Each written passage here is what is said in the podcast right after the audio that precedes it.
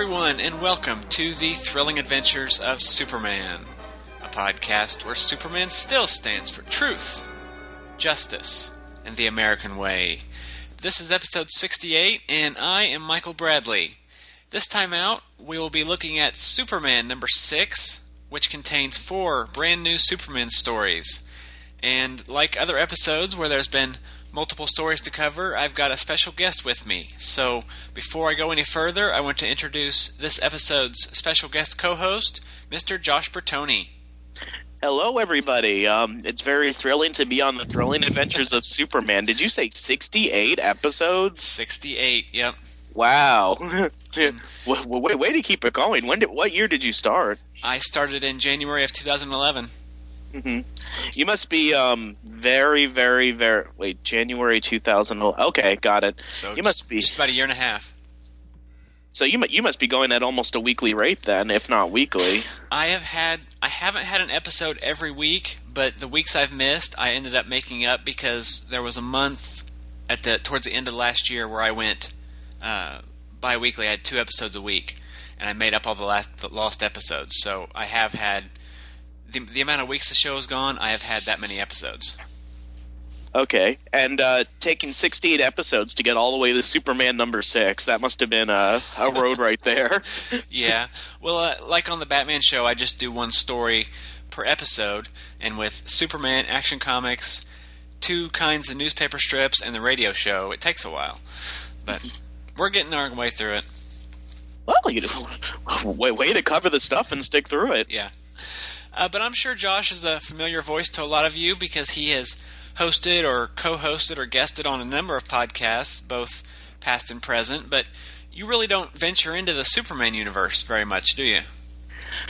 Um, I ventured in as a fan uh, before, but let's see. Like, I've never hosted um, or been a regular guest host on a Superman podcast. I did guest star on From Crisis to Crisis once, but it wasn't when they were covering Superman. It was for their April Fool's episode uh, from Marriage to Mephisto, which uh, there's actually a lot of funny behind the scenes stories about that episode. So, you know, if you fans want to know them, come check us out on Facebook sometime and maybe we'll share them with you.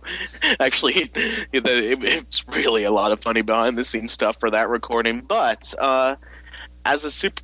I have been a Superman fan. Um, I mean, he's not my favorite, my favorite like Bibbo, but I read the, a lot of the comics when I was younger, and I've you know I've, I've followed him uh, throughout the years, and I've listened to a lot of the podcasts, but I've never exactly got involved in a Superman show. But I'd say, um, in terms of familiarity with the character, I'd probably give myself uh, C plus, B minus on, on, on, on a scale from Joe Average to Michael Bailey. Uh, well, why don't you tell us a little bit more about yourself and, and how you got into comics originally? Well, I like long walks on the beach. I'm a good listener. Um, uh, let's see. Uh, caring and compassionate. Caring and compassionate. Yes, I have to be in my line of work. Um, I work in childcare actually, yeah. but you probably. I don't know how much you edit, but you can edit that hacking out if you want or or you can leave it in so that the audience can you know smile and laugh at the caring and compassionate guy hacking along out. it gives flavor. Um.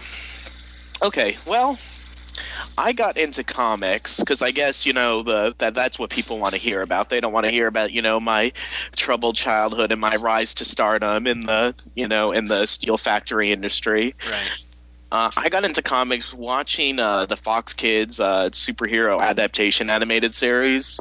So I read the comics and was very surprised to see all the deviations because hey, I thought that these stuff were like straight up adaptations. Uh huh.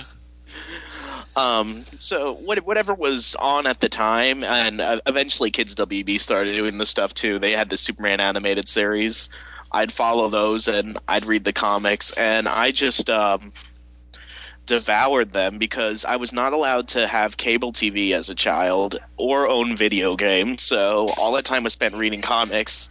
And I remember my mom taking me to a garage sale where uh, this guy had a long box of 200 comics that she got for me. And I remember at the time that was like, wow, 200 comics, that's a lot. I'm, I'm never going to read these all. and, and, and, it was like very, very assorted stuff, like stuff that I still haven't read. Like there's like Firestorm stuff in there and there was assorted Superman stuff. There was the original issues of uh, that Alan Moore story, whatever happened to the Man of Tomorrow. Oh wow. Yeah, like, like yeah, stuff going from like the '70s through uh, the mid '90s because I guess that was the mid '90s at that point. Um, I started podcasting in the year 2004. My first show, Bertoni Beetle Bonanza, because I'm a big Beatles freak. That's my other big fandom. Um, and I listened to comic book podcasts. Um, Crawl Space was one of the early ones that I really got into, and I was like, man, I love comics. I'd love to break into this podcasting world. And uh, the first comic book podcast that I was on was the Batman Universe, which is run by a guy named Dustin, who. Um, no offense to uh, Michael Bailey, because Michael Bailey is a very close second, but I would call Dustin the hardest working man in podcasting. oh my. Dustin is magic. He can pull stuff out of his ear. Like, like literally, like when we go to conventions, they roll out the carpet for him.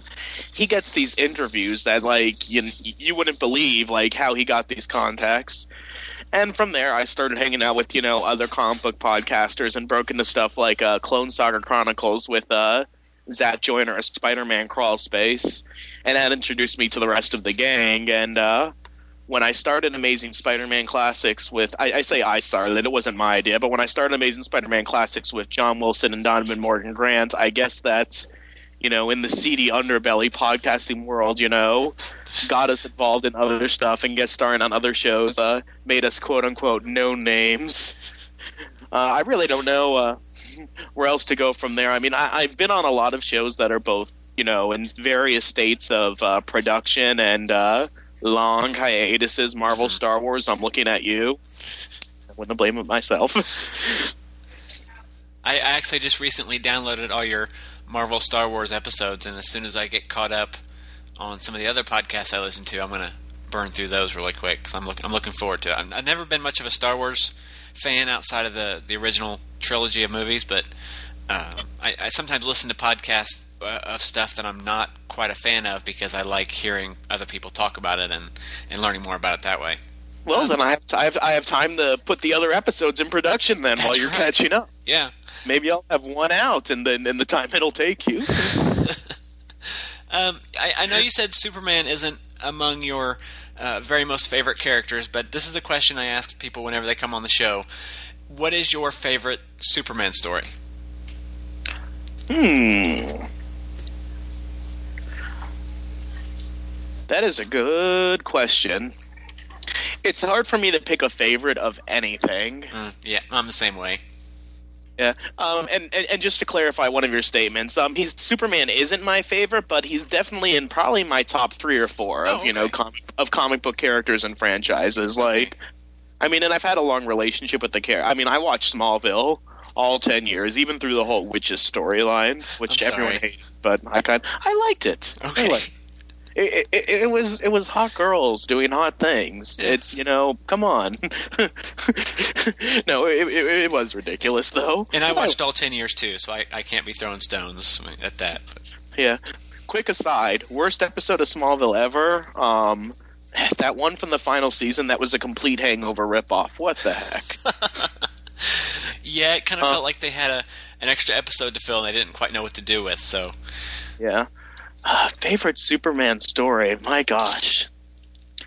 I don't know. I did not come prepared with that question. I mean, there's Superman runs that I like. I mean, um, when I was about 19 or 20, I read the complete run of Superman's girlfriend Lois Lane, and boy, did I have a ball with that. Oh, yeah, I did have a Superman project that I guess I forgot to mention. Um, years ago, there was a comic book community called Scans Daily on LiveJournal. They're still around today, but um, they never survived when really had regained their popularity to the extent they used to have after LiveJournal deleted their archive. But I was reading the Superman's Girlfriend Lois Lane series, and I decided as I was reading, I would track the amount of times that Lois got either engaged or like married or had a wedding in the story. And that, with, that, and with that was you. You read those? I was an occasional visitor to that community, and I remember seeing some of those posts. I didn't. I don't think I read all of them, but I, I did read a few of them. Yeah, I didn't know that was that was before I started podcasting and before I met you, so I didn't know that was you. That's interesting. Well, how about that? We have uh, we have a retcon first meeting. you know, well, well, well done, universe. so, so, so that that was fun. I mean, I guess those are my. I don't know if I would call those my favorite stories, but they're definitely fun stories to read because for a favorite story, you'd you know you'd probably have to pick something you know really dynamic, like oh you know. Uh, um, Exile or Death and Return of Superman. Yeah. Uh, so, I guess I really don't have a, a absolute favorite story. Uh, I'm, I'm, I'm going to cop out that question. Hopefully, I'm not the first guest to cop out. We'll just, I- we'll just say a random streak. issue of Superman's girlfriend Lois Lane. The issue of Superman's girlfriend Lois Lane, I don't have the issue number in front of me, where uh, Superman disguises as Satan and has Lois make a deal with him to like get married to him, and it's uh, that that was my avatar on Crawl Space and on LiveJournal for the longest time. Super like Lois Lane like telling Superman off at the wedding, like I know that you were Satan all along.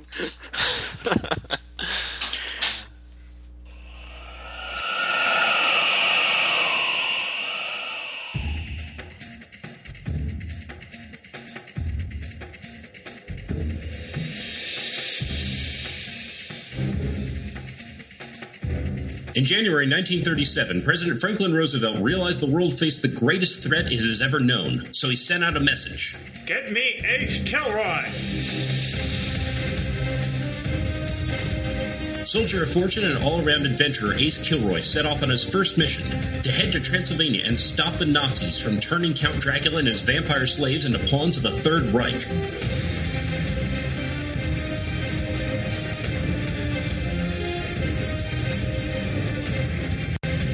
In Transylvania, Ace Kilroy learned that vampires are real and narrowly escaped danger and death at every turn. Ace had to form an uneasy partnership with the Prince of Darkness in order to stop the Nazis' plan. And while they were successful, it ended with Ace swearing that someday he will find Dracula again and wipe him off the face of the earth.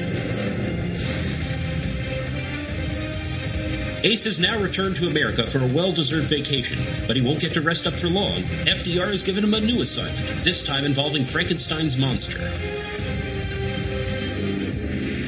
Ace Kilroy, the online daily comic strip, was launched on Halloween night in 2011 and has featured a new black and white strip every day with an extra large color supplement on Sundays. The co creation of writer artists Rob Kelly and Dan O'Connor, Ace Kilroy quickly gained notoriety and rave reviews from such critics as The Onion AV Club, Robot 6, and Geekadelphia. With Ace about to head off on another dangerous mission, he needs your help. Via Kickstarter, pledge a donation to the Ace Kilroy fundraising campaign and help ensure Ace can continue in his fight against evil.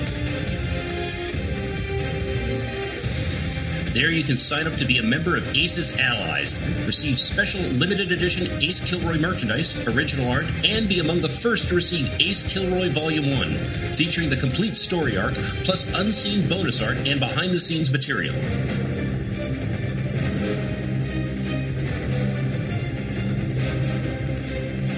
Follow Ace Kilroy every day on acekilroy.com.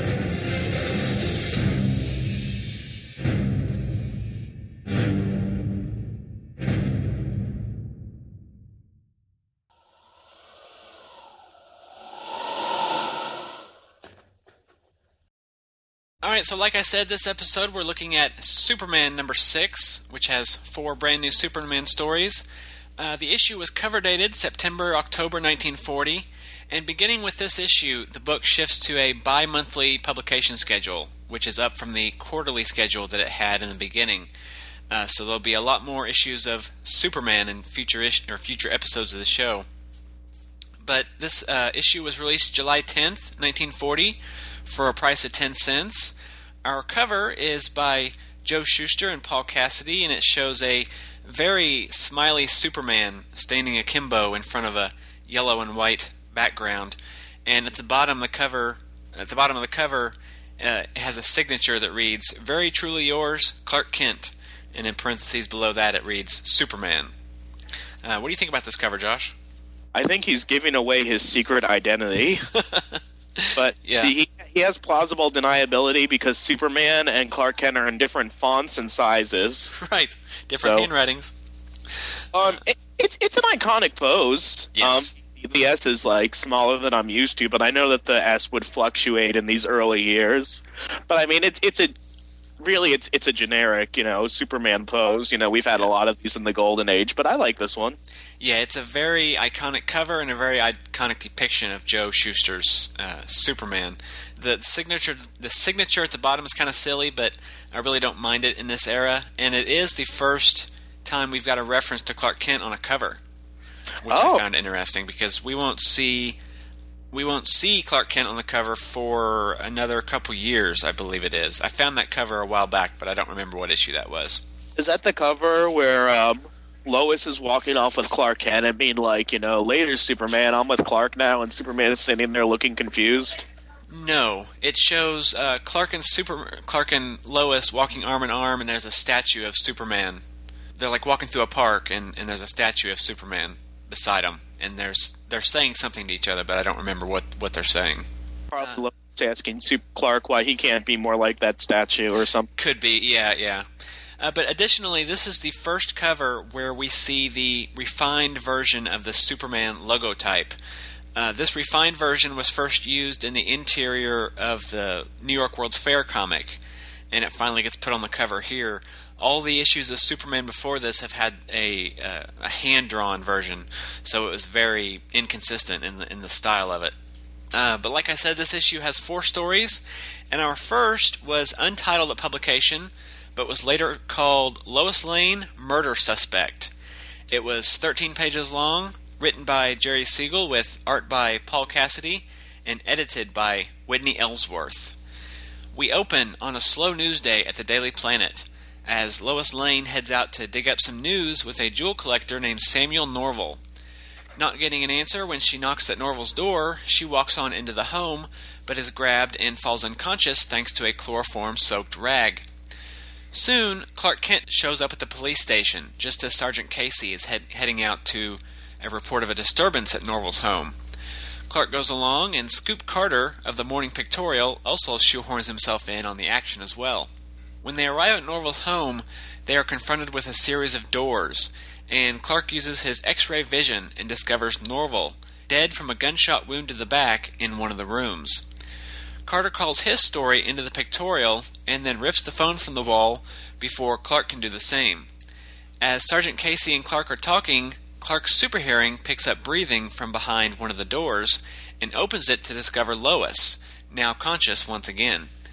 Lois claims she can't remember anything after she entered the house, but after Casey discovers a handful of uncut gems in Lois's purse, he promptly places her under arrest for Norval's murder. While Carter fumes he can't phone in this story, Lois pleads for Clark to help, and Casey leads her out to take her to jail. As the car drives off, Clark changes to Superman, and a mighty leap lands him directly behind the car. Seizing its bumper, Superman brings the car to a halt, and the officers get out to check under the hood. Superman then grabs Lois from the car and leaps off, dodging a hail of gunfire from the officers. Returning to Norval's home, because returning to the scene of a crime is always a good idea for a wanted fugitive, Superman sticks Lois on the roof and then throws a lawn ornament to distract the police guards so he can slip inside to look for clues. After Superman enters the murder room, he spots a gun on the desk. His photographic memory lets him see the fingerprints on the gun are Lois's. And worse yet, upon examining Norval's body, he finds a piece of Lois's dress clutched in his hand. About that time, the officers return and recognize Superman as the one who freed Lois. They try shooting at him, but Superman simply catches the bullets and throws them back at them. Casey demands that Superman return Lois to their custody, but Superman says that if they give him time, he will prove that Lois is innocent. He then asks who else might have profited from Norval's death, and the police tell him that Norval's nephews, John and Henry Davis, are high on the list. As another officer suggests that they call the building's architect, Mr. Berkeley, to help them navigate the, the home's numerous secret panels, Superman leaps away and soon arrives at the home of John Davis. No one's home, but Superman finds an airplane schedule with a Lakeland bound plane marked. So, speeding off, Superman soon finds the plane en route to Lakeland and forces his way inside. After finding John and not offering much by way of explanation, Superman grabs him and leaps back out of the plane, much to the surprise of the plane's pilots and other passengers.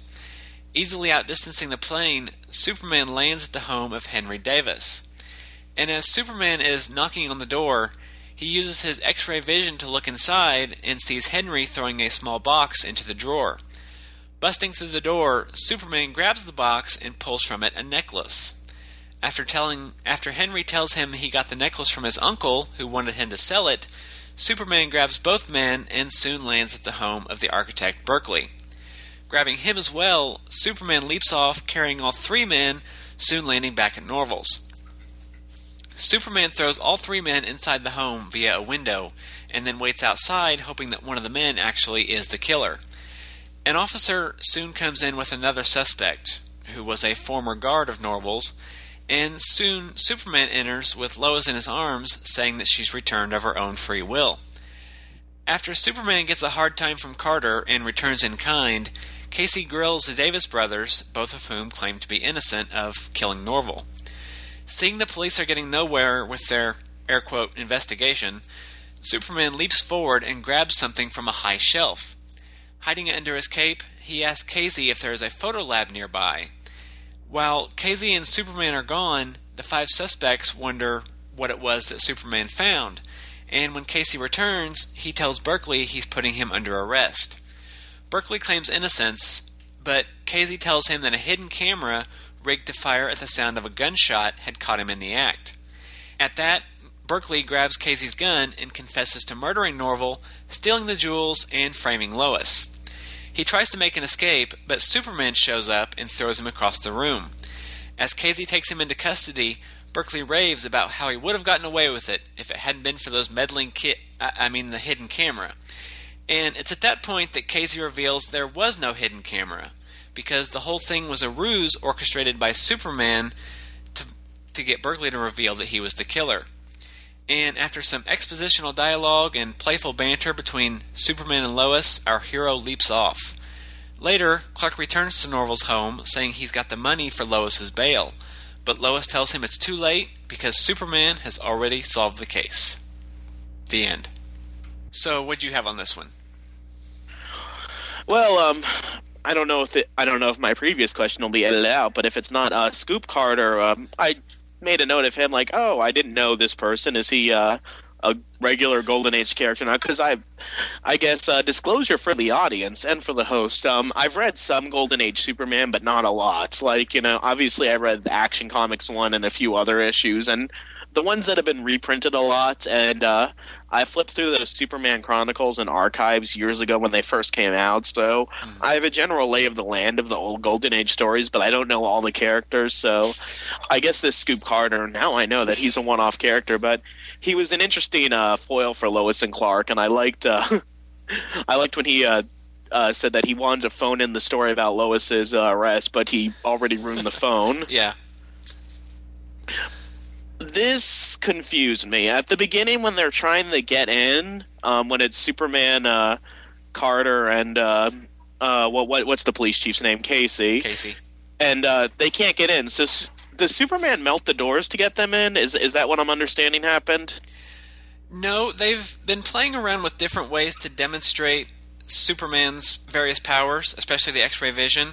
And what it looks like to me is he's because he says something about my X-ray eyesight will inform me which door we should enter, and then in the next panel, it says as Clark stares intently, the doors seem to melt away, and you kind of see. Uh, it looks like kind of like the doors are melting a little bit. So I think that's just them experimenting again with how to illustrate his X-ray vision. Looking at at that again and hearing you explain it to me, I feel like an idiot. When I first read this at like uh, two o'clock one morning, um, I was like, the, the, way that I thought it happened was that like they were trying to get in the door, and then like you know Clark melts it so that they can get in, and they just enter, oblivious to the fact that these doors melted. so uh, this makes much more sense.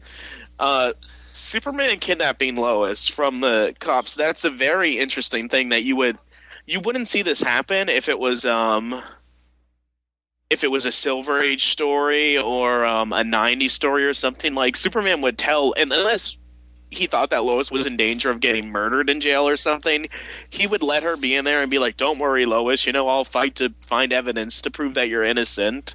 Right. Um, so it's it's very indicative of the times. Like this is this is something that you would not see happen years from now. In fact, there's an, there is an issue of Superman's girlfriend Lois Lane where Lois is arrested for murder, and not only does Superman let her go to jail, you know, he's forced to become her prosecuting attorney.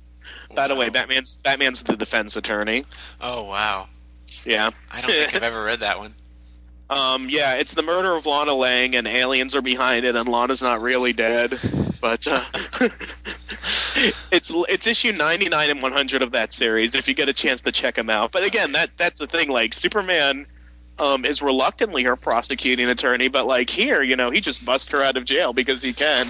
And the other story, he has more of a reverence for justice, where I guess back, you know, back in the 1940, he doesn't have that reverence because he feel I get maybe he feels the world is more corrupt or something. Yeah, he's he's the defender of law and order unless it gets in his way. He just doesn't care. That's that's a pretty good explanation. One thing that I thought was um, interesting is when after he gets after he uh, rescues Lois. Let me let me find the line that he says to her. Yeah, he says, "Can you add anything to the story you already related of, of being rendered unconscious when you were in the house?" Unless she told it to him in between the panels, well, Lois should be like, "When did you hear this story? Were you snooping outside the window, or?" Uh, I mean, I, I I'm looking at the panels. There is a shortly after, Yeah. so you could you could assume so you could assume that maybe she had time to tell him. But when I was reading that at the time, I was like, okay, uh, you never told her.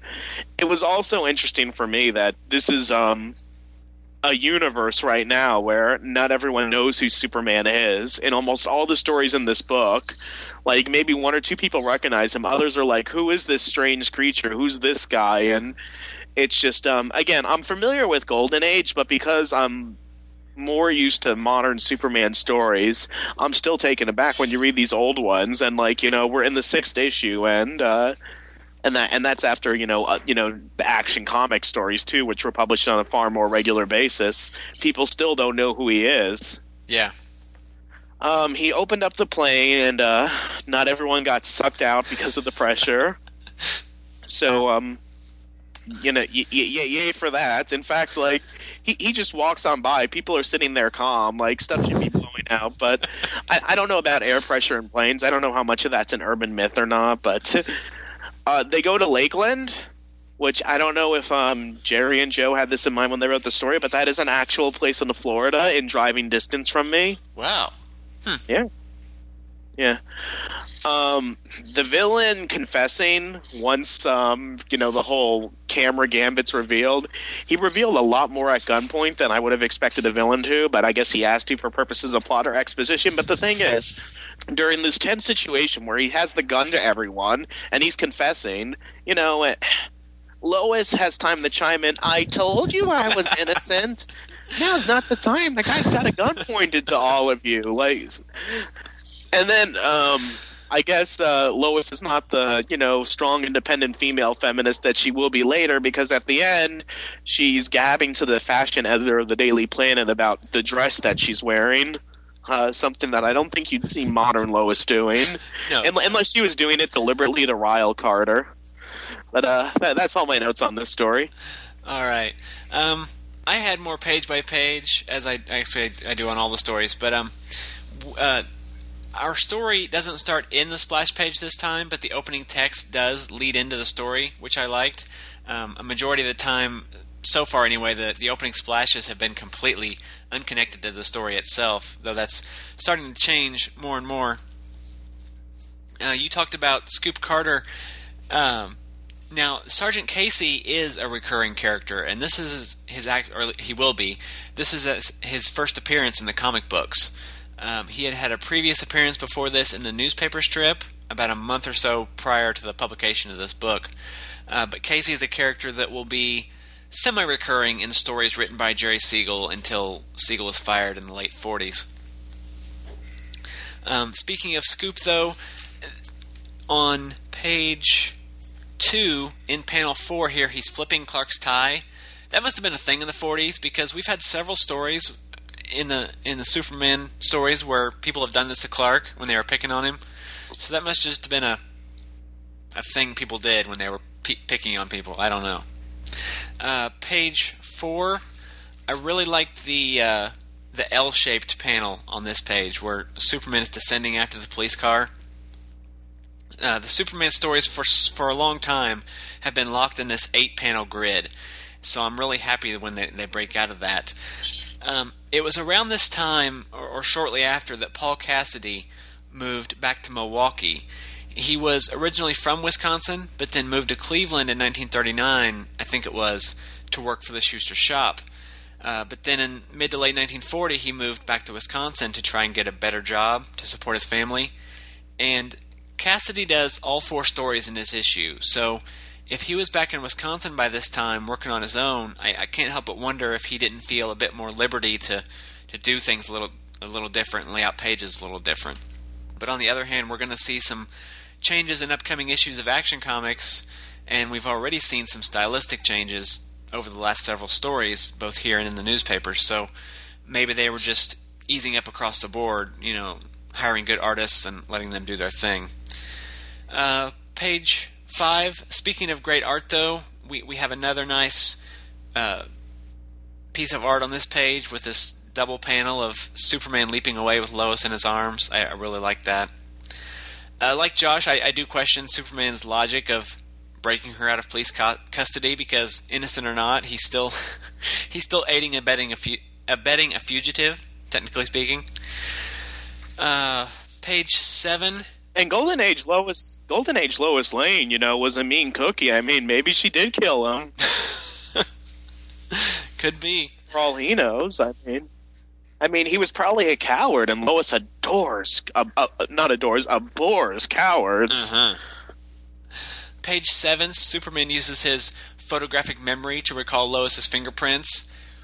How he knows what Lois's fingerprints look like, since she's never been in trouble with the law before, I don't know, but uh, it's Superman, so I, I, guess I can buy it. Uh, but for all my praises about the art, on on this page, I will pick on this panel six here because we see two officers in frame and the hand of a third firing a gun, and the bullet is passing right under the arm of the, the lead officer. I mean, he, he had had he not been pointing at, at Superman at that very moment, he would have taken a bullet in the arm. Just saying. Um, at the bottom of page eight, it talks about how Superman speeds through the sky at such terrific speed that his figure appears to blur. And the art shows Superman, but his figure is blurred, or as good as they could do a blur in 1940 comic book art. But again, it's interesting seeing how they illustrate Superman's powers. What colors are that blur? Um, I'm looking at the reprint, and it, they're they're blue and red. Let me. It's it's a red blue blur. A red blue blur. Yes. Okay. Bad setup for for a Smallville reference. Yeah. yeah, and they actually did that in the original. It's not. It looks like they've re-inked it in the reprint. Uh, but anyway, um, I, I I think this can pretty much be called flight. There has only been one time so far in Siegel written stories where Superman's aerial maneuvers have actually been called flight. But at this point, we see him zooming horizontally through the sky at a pretty great speed. And then on the next page, it talks about how he uh, soars through the sky, and the narration tells how he easily outdistances the plane that's going 250 mile per hour. So I'm pretty much ready to call this flight at this point, even though you know, for a little while in the comics, they're they're still not going to call it flight regularly. Uh, like flirting with flight. Definitely, definitely. And on the radio show, he is flying. But in the Siegel written stories, he's still supposedly leaping. Uh, page 13. I was all ready to cry shenanigans over the hidden camera that Superman found. I mean, something rigged to take a picture when a gunshot goes off seems awfully specific. But then they turned around and revealed that it was all a ruse to get a confession. So I was kind of actually a little let down at that point. Uh, because I don't know how Superman figured out that he was the murderer. But I, I do like with his photographic memory. His photographic memory is meant to go off when a gunshot's fired. uh, but I do like how Superman. He, he had a super hunch. A super hunch. There you go. Um, I do like how Superman tricked the guy into confessing rather than just throwing him through a wall and forcing him to confess. Uh, but like I said, I don't know how he figured it out. Uh, he did make a vague comment that he was a good judge of character, so it, it seems like he just got really lucky. But at the same time, in 1940, I think it works just fine. Uh, does it feel the very last panel of the story? Does it feel to you like that line about uh, Lois using a spare phone was just stuck in there at the last minute? Like they forgot Carter had ripped, up, ripped the phone out of the wall, but the art was already done, so they just had to stick that line in there. I just figured that they were in another room of the house with a different phone, or that they're at the police station, or I, I, I don't know. I, I, fi- I figured that it, it's easily explainable because we don't Oh, know yeah. where they are, and like, like, why would Clark go back to the house to get Lois's bail? Yeah, you're, I did say that. I did say in the house in my synopsis, but they could be. Yeah, They could or the phone could have been repaired by that point, or Yeah. like, or something, or. Although then again, in 1940, I suppose like you know more than one phone in a household. Oh boy, you know what? What are you rich or something? Well, he's a jewel collector. Norval was a jewel collector, so he's probably got Yeah. money. A, a phone in every room. How excessive. Uh, but I like this one. As with the case of most of the stories we're going to talk about in this issue, I didn't have too many notes on it, but uh, it was a fun story, and it, it was really a quicker read than a lot of Golden Age Superman stories, as there didn't seem to be as many random side tangents that only served the purpose of Superman showing off. Um, I know those happen a lot. Yes. I, I really feel like some of these are written at, at, like page by page, not with a plot or outline. And Yeah, I, or I kind of wondered, and I don't know if I said this in the show, but a lot of the stories that Siegel wrote, to this point anyway, it feels like he had a lot of ideas, but n- not a lot of know-how of how to form those into a cohesive story. Right. Because you just have, like, well, we'll get to it later, but uh, later on in the issue, we have a story that feels like three separate stories jammed into one, with only a, a very thin plot running, you know, connecting them. So, right, or, or they have these stories, but then like when they they realize that they need to fill more pages, so they put these little tangents in them. right, yeah. Um, they didn't have a lot of interaction in, in the story, but Lois seemed fairly nice to Clark in this story. They've been kind of changing the way Lois interacts with Clark recently because in the earliest stories she was just completely insane towards him, never showing, never giving him giving him a kind word at all. But in recent stories, she's been treating him a little more kindly, although she still does, you know, do the cliche coward, you know, calling him a coward and, and that kind of thing. I, I noticed that, and I have a note about that for one of the other stories in here. Okay, uh, but art wise, it was it was decent. It did seem a bit rushed in places, but I like that um, that they that they or Cassidy or whoever is playing around with the different layouts. Like I said, uh, but that's all I had. Um, if you're interested in reading this story, it was reprinted in Superman Archives Volume Two and Superman Chronicles Volume Four.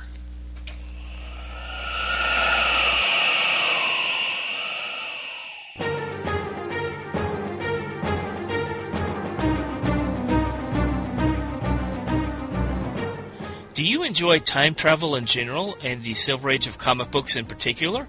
If so, join me each week on the Superman Fan Podcast.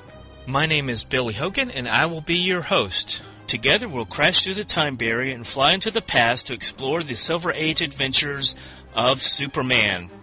One week, we will take a look at the Superman family of titles Superman's pal Jimmy Olsen, World's Finest Comics, and soon, Superman's girlfriend Lois Lane. The next week, we will feature the Man of Steel's titles Superman and Action Comics, which will include the Supergirl stories during her run in the back of that title. You can join me each week on Wednesday or Thursday at the Superman Fan Podcast.blogspot.com, which is available on iTunes. And your emails are always welcome at supermanfanpodcast at gmail.com. And don't forget to wear your red indestructible cape.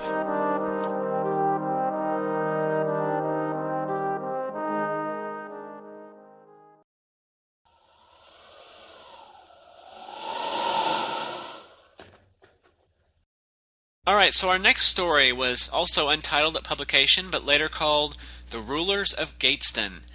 It was 13 pages, and like the first story, written by Jerry Siegel with art by Paul Cassidy. And Josh is going to tell us all about this one. All right, we have a splash page of Superman busting through a brick wall, Kool Aid Man style, going, "Oh yeah!" with two racketeers. Uh, one's pointing a gun at him, while another one has Lois. Uh, you know, he's kind of got her in, you know, a little bit of a shoulder lock. Well, there's, I guess, a bald guy just hiding behind a wheelbarrow for some reason. I don't know whose side he's on, if he's a racketeer or if he's a hostage or whatever. Um, he, he he's hiding in between a wheelbarrow and for the uh, preview um, synopsis for the story, and that preview synopsis says racketeer terror, grim, ruthless descends upon Peachable Gateston, beating, bombing, face businessmen, men who refuse to be intimidated by evil brute Bashby. Into this setup barges the foe of all injustice, Superman. All right, even with reading that, they structure their sentences weird. But yeah. Most of these intro paragraphs are, are structured very oddly grammatically. They're hard to read. Right. Well, we start off with a gang of thugs pulling up into a cheap hotel into the town of Gateston. Uh, the clerk recognizes Brute Bashby as a racketeer because racketeers are famous in the pre-mass media days when there was no CNN and everything. Uh, he doesn't want to give him a room, but physical force and intimidation ensures that the hotel will fulfill their promise to give him a room. Jim Terrell, he's a newspaper editor for the Gaston Gazette. He watches in anger as the racketeers take over his town, but he's not so easily intimidated. So he takes his fight to the paper. You know, he fights them via the press. But Bashby's resolved to get rid of Terrell, which sets the stages for George Taylor to send Lane and Kent to Gaston to check out this racketeer versus Terrell story. Lois and Clark arrive in town, and a guy named Dick Daniels, who works at the Gazette, meets them. No sooner does he escort them to the paper when the building explodes, killing the editor Terrell, who just got inside. We're introduced to Morden Twist. He's a lawyer. He he rushes there, and the way that he was introduced, uh, just kind of out of nowhere, having nothing to do with the the scene or what was going on, other than just being an extra person to show up, led me to believe that there was more to him that met the eye. But hey, what do I know? they say there will be. They they the the planets and the Gazette and you know Twist they literally vow that like th- this has to stop. There will be no more explosions, and as they say that, another explosion happens. so I get that obviously this means that the paper has to cease publication, and Clark's like, "Oh no, I'll ensure that this paper will keep on publishing." And Lois says, "Whatever do you mean? How are you going to do that?" And then I figured we were going to cut away to like Superman doing something super to get the, to I guess like flying somewhere to get a printing press or something. But no, it's just Clark calling um the publisher of the Daily Planet, whose name is Mason, on the phone to send some stuff, and he's like, "Why, sure, I'll send some stuff." I really thought that that whole thing was a setup for Superman doing something super to help him. He's like, "You'll see, Lois. You'll see." Hey, Mason, can you send something? Why, sure, Clark. So then Clark changes to Superman and cleans some wreckage, talking about how he's a housewife's dream, you know, because he cleans so fast. He's and then he flies to check on the uh, printing press material that's coming, and they're on a one lane road on a hill for some reason. And the gangster's car is uh, driving head on into them. It's going to force them off the side of the road.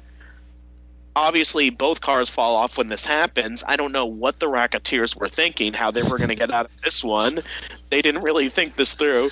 Superman says, Whoops, I only have time to save one. Um, I feel like he's trying to justify what's about to happen, but sure. He he say he saves the printing press car while um the other car explodes, a fitting end for their kind. uh, yeah, he even has a little quip. Then um James Terrell's brother, uh, George, comes into the uh, Gazette and he sees Lois and Clark there working. He's like, "Who are you guys, reporters here, acting like you own the place, just sitting there? Get out of my paper." And Clark uses his photographic memory, you know, that I guess comes up whenever the plot needs it to. They realize that this guy's actually a convict named oh, I forgot his name. Let me flip back to the actual book. What was this guy's name? Not that the name's important, but oh yeah, Gallon. Yeah. Clark remembers that this is an actual guy named Gallon. So Clark and the Clark and Lois are back in the hotel, and they get a news tip that there's an important conference uh, between Bashby and somebody else at the Gaston Hardware Company. So Clark realizes that this is a trap, but takes Lois along anyway. Driving in the car, he sees that they're being tailed, so he knocks Lois out with a Vulcan nerve pinch, and then the car pulls up to him, and Clark opens up the door and kicks the car off the bridge.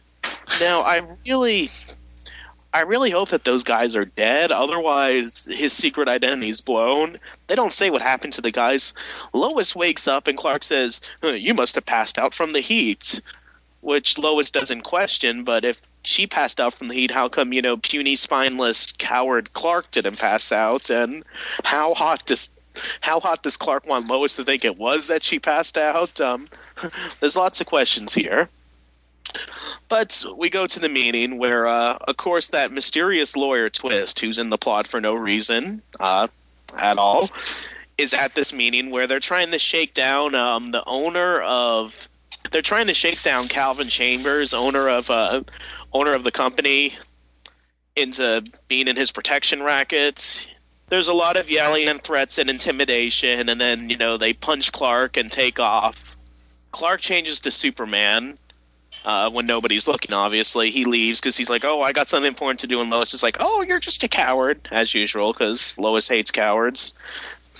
He chases Brute into the drugstore, where um, he overhears Brute uh, talking about. He overhears Brute telling um, his racketeers to destroy the factory.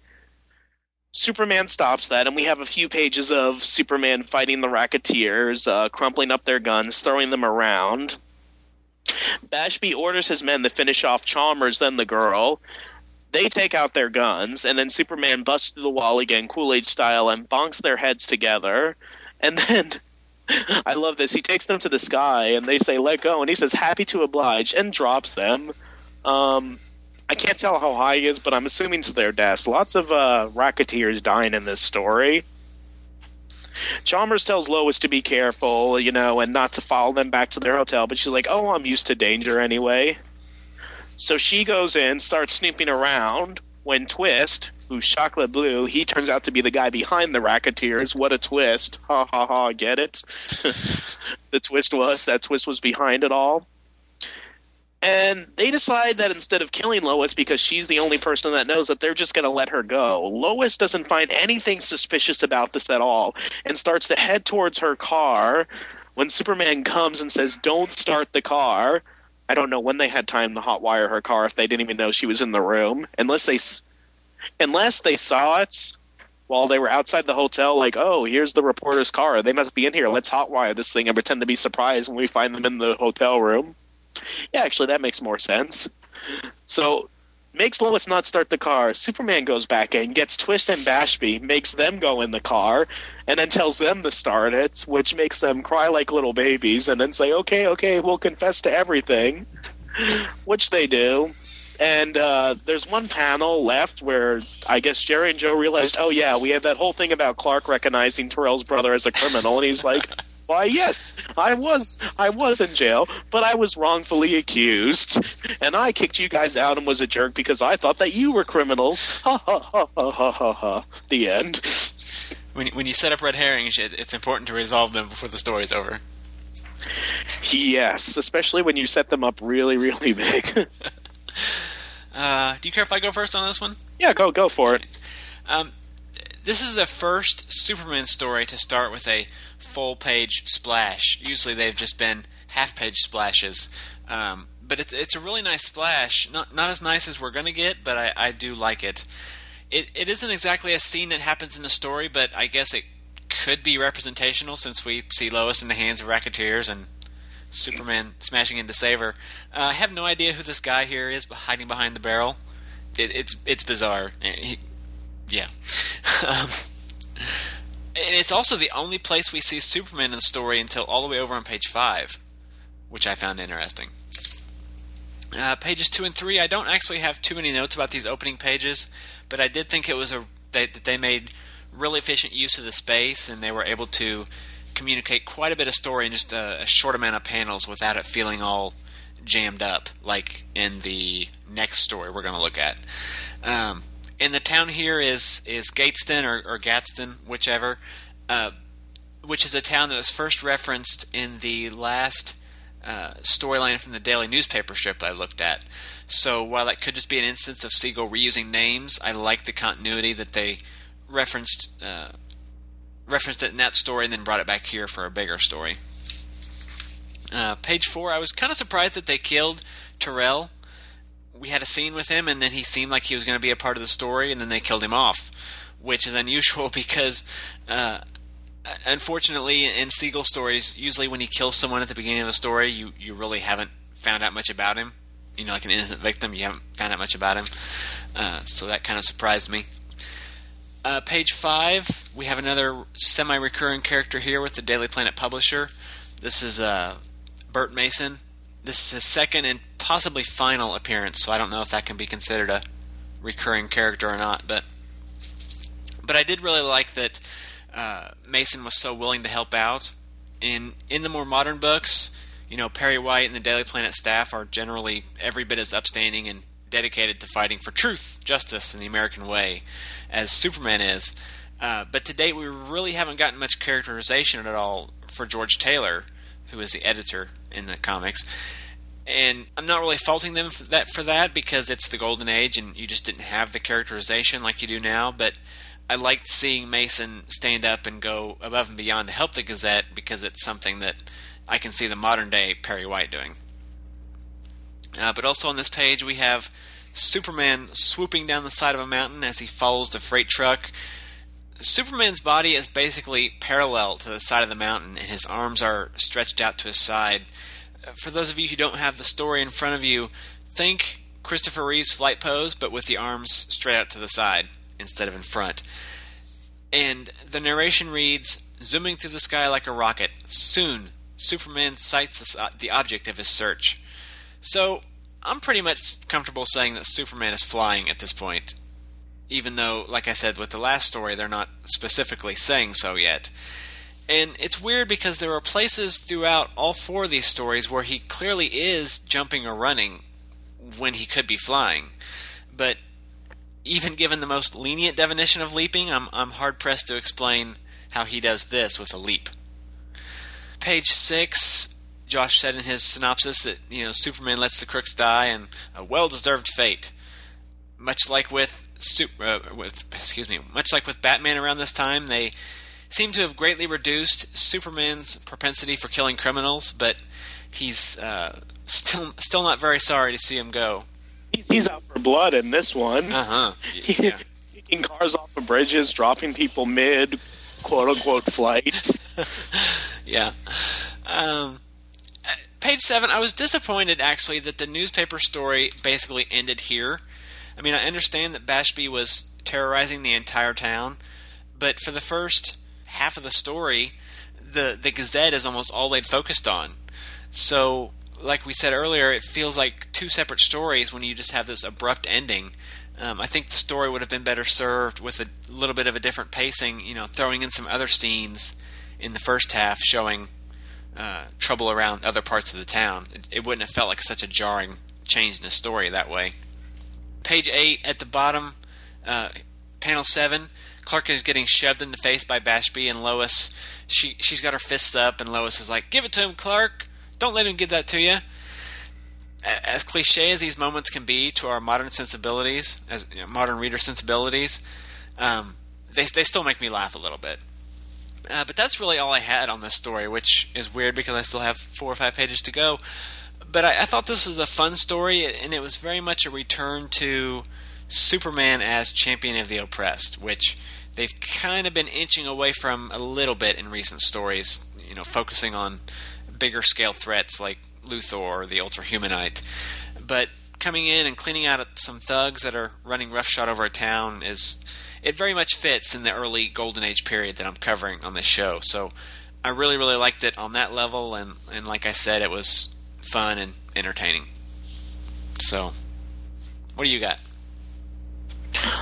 Uh, not not much really, because I, I usually inco- I incorporate a lot of my notes into my recap with some of the side comments. One thing um, I want to mention about Mason is I like how the publisher is a separate character from the editor George Taylor because a lot of modern day comic writers and not just with comics but TV shows too is like the guy who's the editor, the guy who's the boss that like sends you out on the assignments. For some reason, they always almost make him also the publisher. Uh-huh. Like the publisher and editor is one person, and there's no like distinguishing between the roles. Like J. Jonah Jameson, for a long time, was the editor of the Bugle and also the publisher. You know, just because he was the boss, and I guess um, I don't know what the current. Well, I guess the current state of the Daily Planet's really weird now because um, I, I guess they're like GBS again in the new Fifty Two. But uh, before uh, Flashpoint, I, w- did Perry White own the Daily Bugle before Flashpoint? That, that's what that's what I thought. The Daily Bugle. No, he didn't. Did Perry White own the Daily Planet before Flashpoint? Uh, yeah, there was a thing where Lex, around early 2000, I remember that. 1999, Lex Luthor bought it, and then he ended up selling it back to Perry White because he was going to run Dollar. for president. But he sold it, yeah, for a dollar, and then there was another clause in there or something that Perry had to kill a story. That's what it was. Perry had to kill a story, uh, and then that came into play later. But yeah, um, I vaguely remember like him talking to Lois about that, and like Lex being like, "It could be the biggest story in the world, or it can be a simple weather report." Yeah. One day I will randomly like. I was like, "What kind of weather report would, Le- would Lex want Lois to get?" I understand that wasn't the point, but like thinking that at the time. But yeah, like people don't understand that like there's these different roles and it was actually a big deal in the spider-man comics in the 80s when um, jonah stepped down as the editor-in-chief and was exclusively publisher and robbie became the new editor-in-chief but then people didn't understand that like oh well the dynamic's the same jonah's still going to be the boss giving out assignments it's like no he's the publisher not the editor-in-chief and I don't know. I, I see lots of people in fiction think that like whoever's the boss giving out assignments also happens to own the paper. So I like that those were two different people here. yeah. Uh, I don't really have any other notes on this Oh, other than Superman being bloodthirsty and the other stuff that I incorporated into the recap. All right then. Um, well, if you're interested in reading this, like the first, actually all four of the stories we're covering this episode were reprinted in Superman Archives Volume Two and Superman Chronicles Volume Four.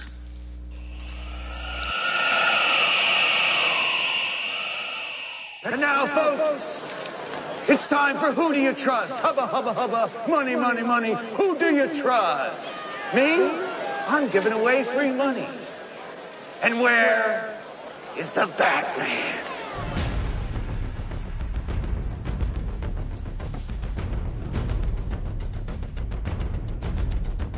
Okay, let's try this another way. Where's Bruce?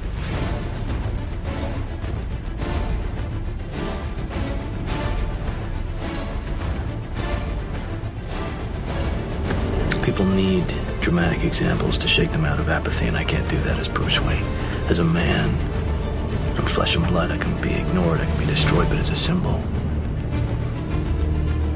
as a symbol, I can be incorruptible.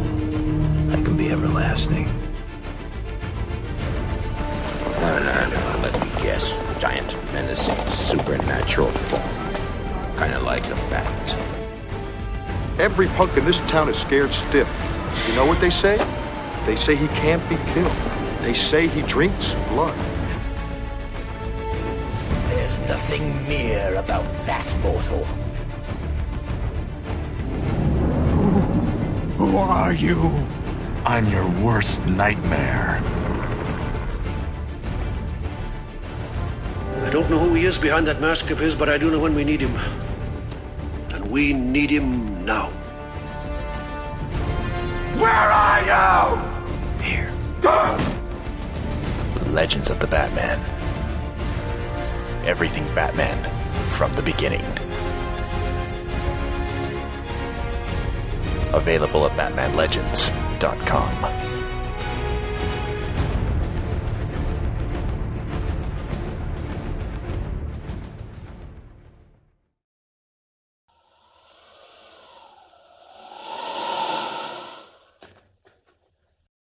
All right, so our third story was also untitled at publication, but later called Mission to San Kaluma. It was 13 pages, written by Jerry Siegel, penciled by Paul Cassidy, inked by Paul Cassidy and Paul Lauretta, and edited by Whitney Ellsworth. The South American country of San Coloma is hit by an earthquake. People in the U.S. rally to rush aid, and Clark Kent is assigned to cover the departure of the ship that's carrying the relief. He heads to the airport to get a comment from the arriving relief officials, but little does he know, aboard the inbound plane, trouble awaits. The plane's mechanic has apparently gone crazy and tried to sabotage the plane. The pilot hits him with a wrench, but the plane has already gone out of control.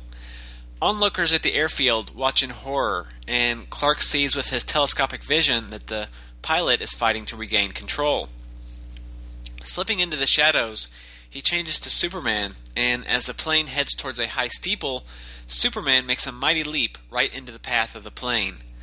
A split second before the deadly crash, Superman is able to shove the plane in the other direction, thus saving the steeple. Unfortunately, his aim was a little off, and Superman sent the plane directly towards an incoming transport plane. Superman somersaults back into the sky and is able to grab hold of the transport plane, slowing its flight and avoiding another deadly crash. As the pilots regain control of their respective planes and come in for landings, Superman himself starts to fall back down to Earth when he sees the people gathered below, right where he's going to land. Not wanting to fall and injure them, Superman grabs the sides of his cape, spreads it like a sail, and soars away. Soon, Clark rejoins the crowd as the mechanic is placed under arrest. The officials don't have time for an interview, so Clark follows them to the docks and listens in as they address the gathered crowd. After the speeches, people wonder why the boat hasn't left, and Clark uses his X ray vision and discovers the boat's engines have been tampered with and that the ship's departure will be delayed for a week. After phoning in his story, Clark returns home and changes to Superman. He's sure the incidents on the plane and the boat are connected and is planning on talking to the mechanic. But as he's about to head out, he is surprised by a burglar. Clark worries that the thief has discovered his secret identity, but the thief doesn't quite seem to recognize who he is. Raging against all wise judgment, Superman continues to push the thief, and finally resulting in the thief shooting at him. As the thief watches the bullets bounce off Superman's chest, it finally dawns on him what he's discovered. The thief threatens to go public with the information, but Superman doesn't do blackmail and threatens to snap the thief's neck. At that, the thief makes a run for it, screaming that he knows who Superman is. Quickly changing back to Clark, Superman follows and catches up just in time to see the thief fall down a flight of conveniently placed stairs. An onlooker asks the man to tell him who Superman is, but the thief is only able to utter, Superman is. uh. before dying. Clark checks on the body and realizes the man actually is dead and that his secret is safe. With our tangent over, Superman leaps out of his apartment once more, arriving soon at the jail. He breaks in and demands that the mechanic tell him who hired him. Before the man can talk, however, a guard, having heard the commotion, rushes forward and shoots the mechanic while screaming, Die, traitor! The guard then shoots at Superman, but one of the bullets ricochets, killing him as well.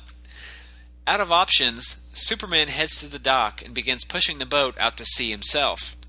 The seamen fire at Superman, but our hero just dives underwater, out of sight, and continues his trek. An hour later, a bomber soars overhead. Spotting it with his telescopic vision, Superman leaps out of the water, carrying off the racks so that the bombs fall harmlessly into the ocean. Unfortunately, Superman's aim is again a little off, and one of the bombs heads directly towards the ship. After smashing the bomb with his fists, Superman goes after the bomber, easily overtaking it and causing it to crash into the ocean. And, yes, killing anyone who was on board. With the dangers finally averted, Superman finishes his trip to San Coloma, delivering the aid, and then leaps back towards the States. When he returns to the Daily Planet, Editor Taylor tells him that Lois has been sent to cover the loading of a second relief ship. As Lois arrives at the warehouse, she's quickly knocked out and left for dead as thugs set the place on fire. Superman confronts the thugs as they leave and then runs in to rescue Lois, while back outside, the thugs are called traitors and killed in a drive by shooting. Apparently, one of the thugs survives, though, because as Superman and Lois come back out of the warehouse, he tells them that their boss, Mumson, was in the car. With a leap into the air, Superman follows the car back to the building, or back to a building, and listens in with his super hearing. He overhears Mumson giving orders over a radio to disrupt the relief ship. Superman smashes through the wall, smashes the radio, and then goes after Mumson, who tries to throw some evidence into a nearby furnace. But Superman reaches into the furnace with his bare hands and pulls out the evidence from the flames, assuring that Mumson will pay for his crimes. Before he can go after Mumson again, though, Mumson pulls a switch, resulting in a huge explosion. While the blast kills Mumson, Superman is unharmed, of course, and later returns to the Daily Planet as Clark Kent, where Taylor congratulates him on the scoop. And both men, along with Lois, celebrate the relief supplies will finally reach San Kaluma thanks to Superman. The end.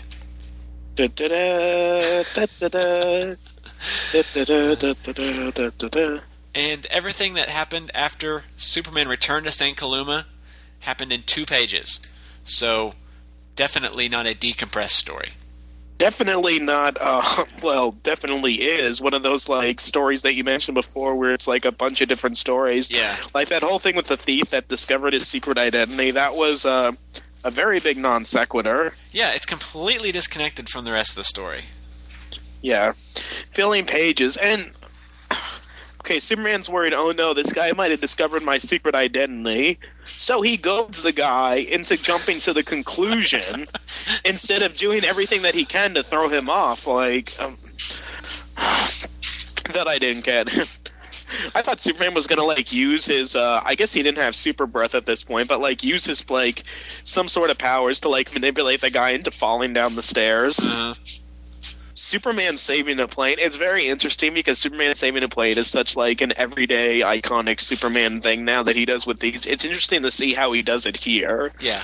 Back when his uh, power set wasn't as large as it was. Now the scene with Lois, and let me flip to it right now. First of all, I, I love the line where they're like, "What about her? Dead people can't testify." I love that they say that, but there's just a panel of Lois like arsonist, get that girl, and then the next panel, she's on the ground, like either knocked out or tied up or something. Like we we, we don't see the struggle. Like it just in, in between the panels, Lois is subdued. I like I looked at her hands and I'm like, why can't she get out? Like I mean, she's on her hands. Is she tied up? Yeah. Was she just uh, is she just weak? Like they don't tell us. They're like, get the girl, and then the next panel, she's got. You know, we're we're missing the panel there. I don't have much else about that story. Okay. Yeah, that just wasn't. I don't really have many notes on it either. Um, I liked the opening four pages. I thought there was a lot of action there, and, and good action. But when I got through that and, and I realized I was on page five and they really hadn't even gotten into the story yet, I knew at that point we were already in trouble. On page two, I liked the bottom two panels. We see uh, the first panel shows Clark and the second panel shows Superman because he's changing into Superman, obviously. But the way Cassidy drew it, it he's he's um, posed almost the same in both panels. So I thought that was a neat visual trick that they use between the panels to kind of show the transformation. The, the transformation is something else that they're uh, constantly working on, and, and it, it's been more subtle than the powers, obviously, but they're they haven't really gotten to the point yet with the dynamic shirt rip. They they haven't figured that out yet. The the only other major notes I had for this was about the sequence with the thief. We've had a few comments here and there from Clark worrying that you know his identity might be exposed if if he does a super feed or tries to save Lois. And we had one story where Lois was told by a hypnotist that he could reveal to her Superman's true identity, though that ended up being a sham and, and they'd forgotten all about it by the end of the story. But this is the most of of most overt of the now cliched situations dealing with Superman's identity being revealed. And in fact, I think this might be the very first person to discover Superman's identity as Clark Kent. So that kind of seems historically significant. Unfortunately, as people who learn Superman's identity or want to do, the, the guy dies before he can tell anyone. And as modern readers, I think we knew that was going to happen as soon as he found out the secret. Oh. He was toast. Yeah, but it makes Although, i if one person was uh, smart enough, they could realize that guy is inside Clark Kent's apartment building. yeah. Li- li- li- like they they might not know that he was in Clark's actual unit, but in the building where you know Clark and among other people live, so you could narrow it down if you had to. Yeah. but it makes me wonder what kids at the time thought when they were reading this story. As modern readers, we know that his his identity is not going to be revealed to the world, but I don't think kids at the time had any such preconceived notion. Uh, but I like the final panel too, how they explicitly drive home what had happened. You know, the guy falls down the stairs, and the bystanders try to get information, but he dies. And then Clark checks on the body and says, "He's dead." And so passes the one man who might have revealed my true identity to the world. Uh, very exposition heavy. Uh, but that's all I had. You know, like I said, it just feels. It feels like three or four stories, or even partial stories, thrown together into one with only this idea of getting aid for San Kaluma very thinly connecting them. Like a newspaper strip. Yeah.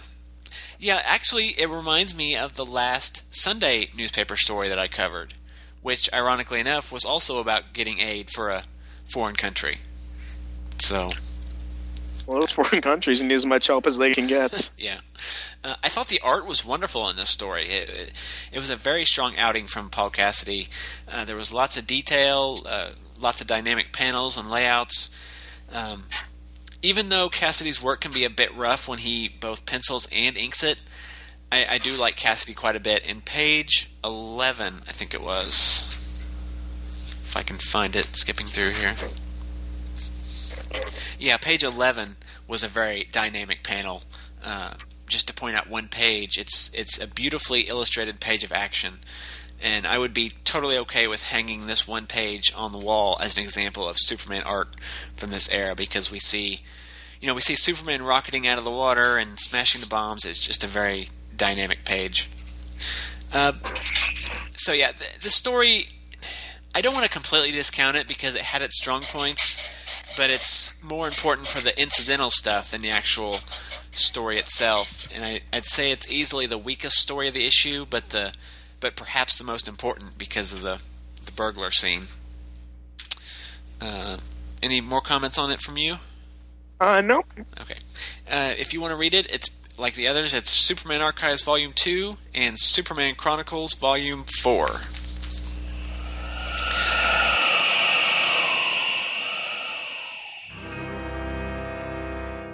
Dawn of an age, the founding of a family.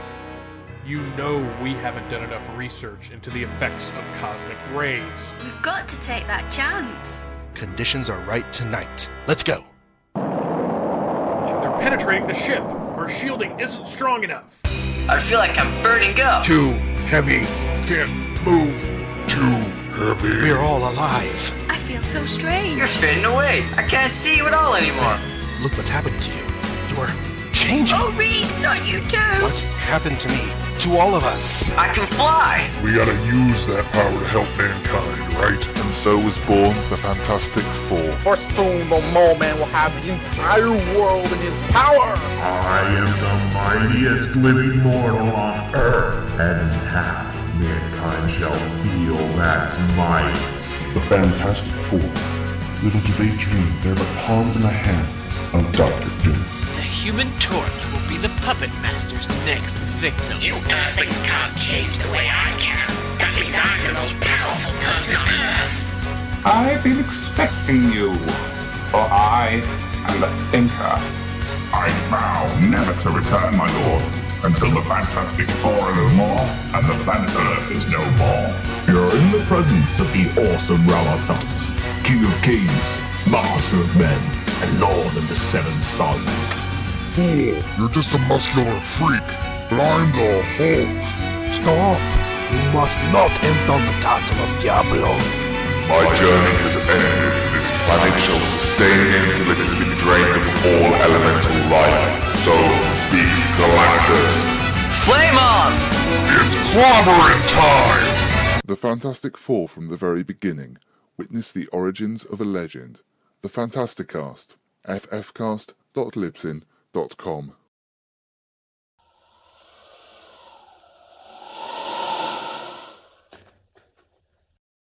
All right, so our final story it was has been called The Construction Racket. It was 13 pages, written by Jerry Siegel, with art by Paul Cassidy and Paul Lauretta. And Josh has got the synopsis on this one as well. All right, we have um it's not a full splash page, but kind of, you know, a splash banner of you know, Superman and an American Eagle, you know, it's, you know, really really iconic patriotic except for some reason why is the eagle holding what I guess looks like a little boy? It's like the eagle's like carrying off this little boy, and Superman's trying to stop. Like I, I don't know what they're trying to do here. It's totally the, some of these splash pages when they're not connected to the story are just completely random. I mean, I don't I don't know why an eagle would have. I don't know if it's a little boy or a woman. It's really hard to tell. But why an eagle would have a person in its talons? Yes. It yeah. It's it's weird. Look at it. And then, like, look, like like listeners of the podcast, like seriously, like this isn't like the guy hiding behind the wheelbarrow in the other story. Like that was just kind of odd, but you know, understandable. This is this is just strange. It's everyone go look at it now. The, this eagle carrying this little boy or woman or whatever. Um, it's not distracting me enough that I can't read this little blurb that we have, which is leaping over skyscrapers, running faster than an express train, springing great distances and heights, lifting and smashing tremendous weights, possessing an impenetrable skin. Except for at the end of the story when he penetrates it. These are the amazing attributes of a Superman, champion of the helpless and oppressed. And oh my god, why is the eagle kidnapping that little? Champion of the helpless and oppressed, avails himself as he battles the forces of evil and injustice.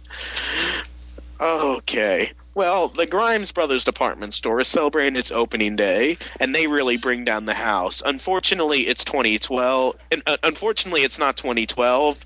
And bringing down the house in the year 1940 meant that the house was actually brought down. So it wasn't so awesome in their case because the walls collapse while the customers are in there. Yeah. George Taylor of the Daily Planet thinks that collapsing walls in an apartment store are newsworthy, so he sends Clark Kent to check it out. Clark arrives at the scene, wondering how the construction company is going to get out of this one.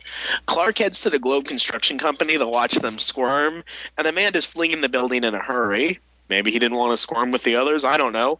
Clark heads into the unlocked open door of the office for the head of the firm and finds a man dead with a gun in his hand, just as Sergeant Clancy now um, is. I mean, I I got I thought it was the guy from the beginning of the story, but that guy was Casey. This guy's Clancy. So comes they've, in. They've Oh, had some weirdness. There, there were a couple officers in that newspaper story I talked about where Casey was introduced. They introduce Sergeant Casey, but then Lois calls out Sergeant Clancy and runs over to the officers. So I don't know if there's a Sergeant Casey and a Sergeant Clancy, or if you know Siegel is just messing up his names again. Could be either one. Well, maybe um, they'll reckon that his name was Casey Clancy. That could Clancy work. Casey. That could actually work.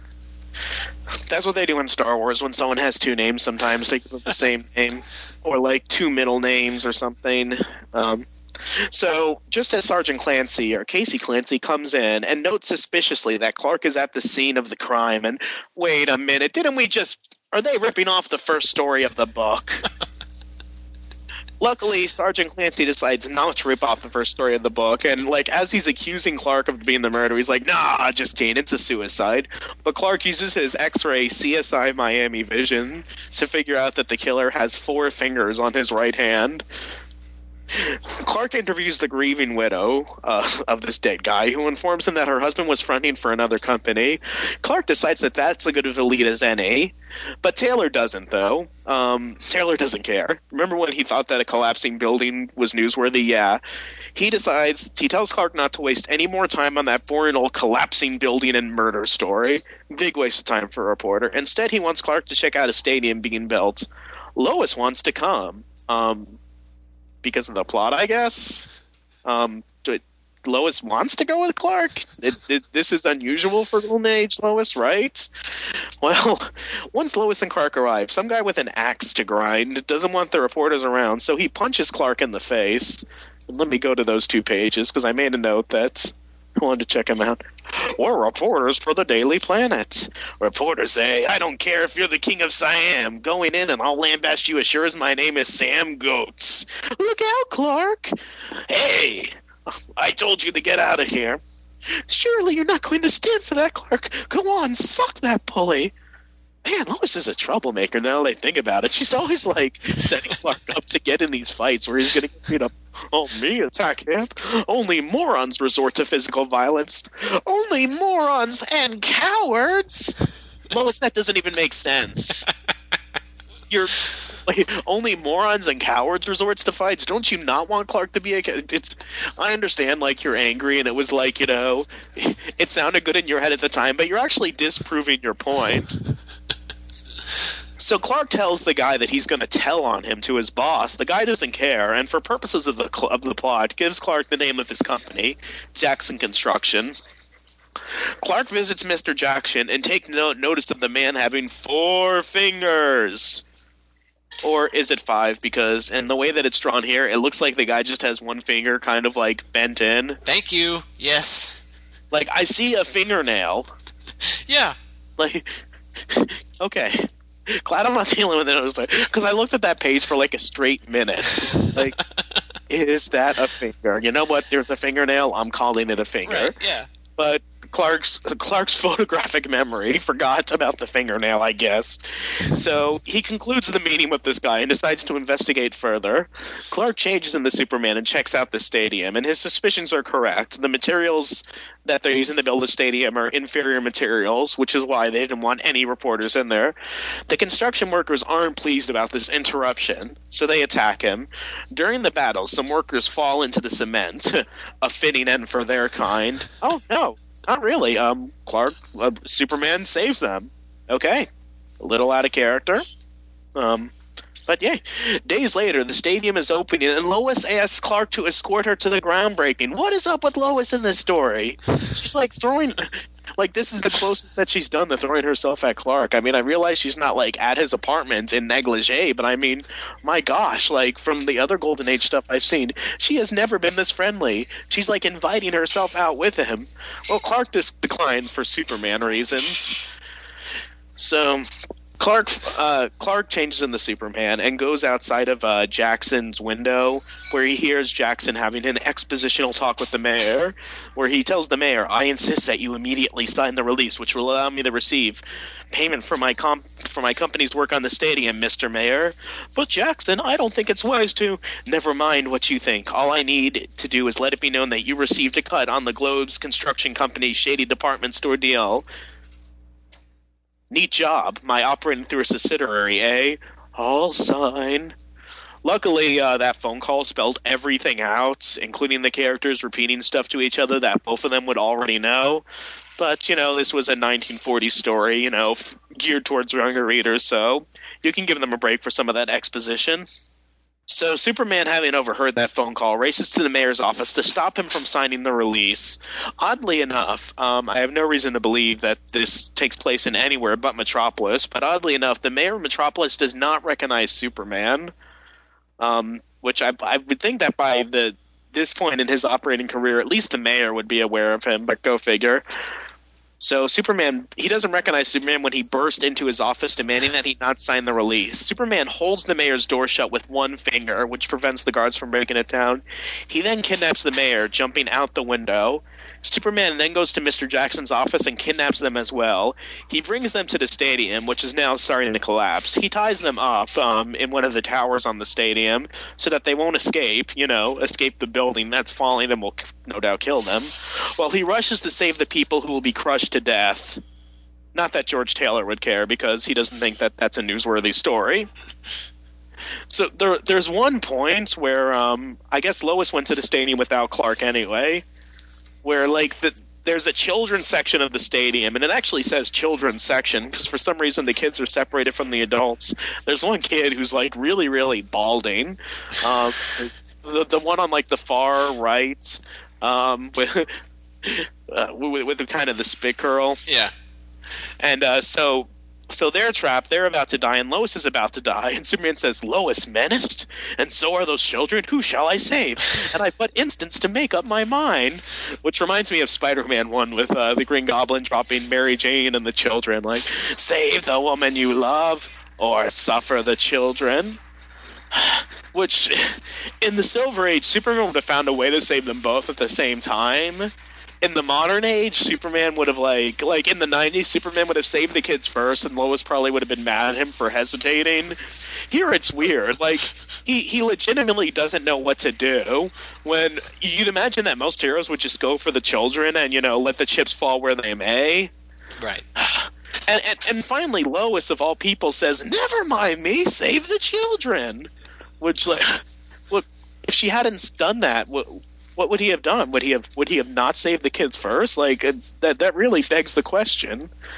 So Superman saved the children while Lois is trapped under rubble.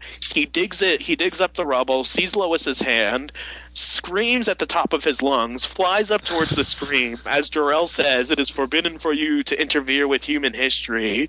And then Jonathan Kent says, "If there's one thing I know, you were put on this earth to do." No, no, no. I'm just reciting the last scene of Superman one. I'm kidding. Lois is fine when he digs her up.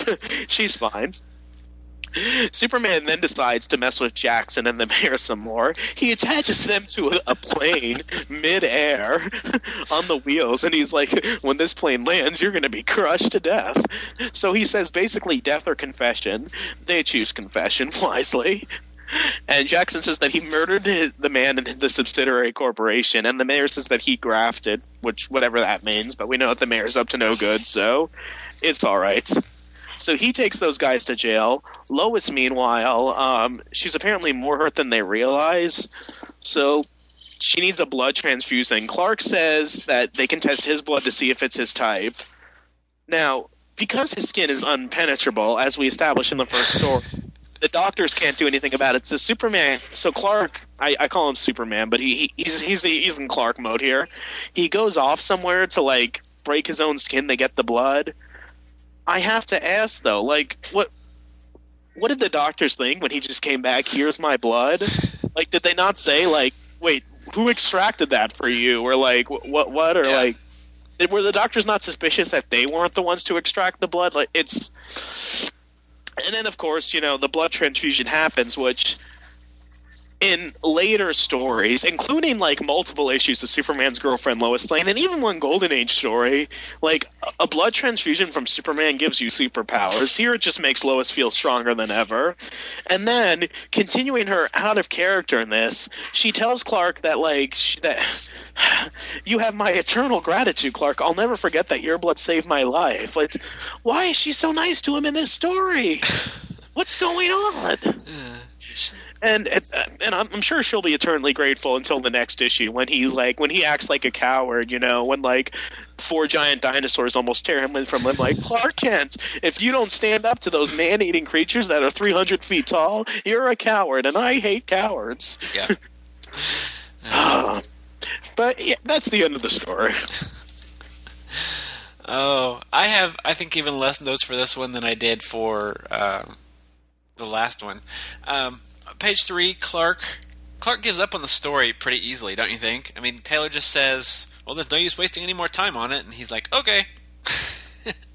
Clark gives up on the story. Taylor gives up on the story. Taylor, like, like, like th- this is that. That's a big, like, I don't want to say national tragedy, but definitely a citywide tragedy. Like a yeah.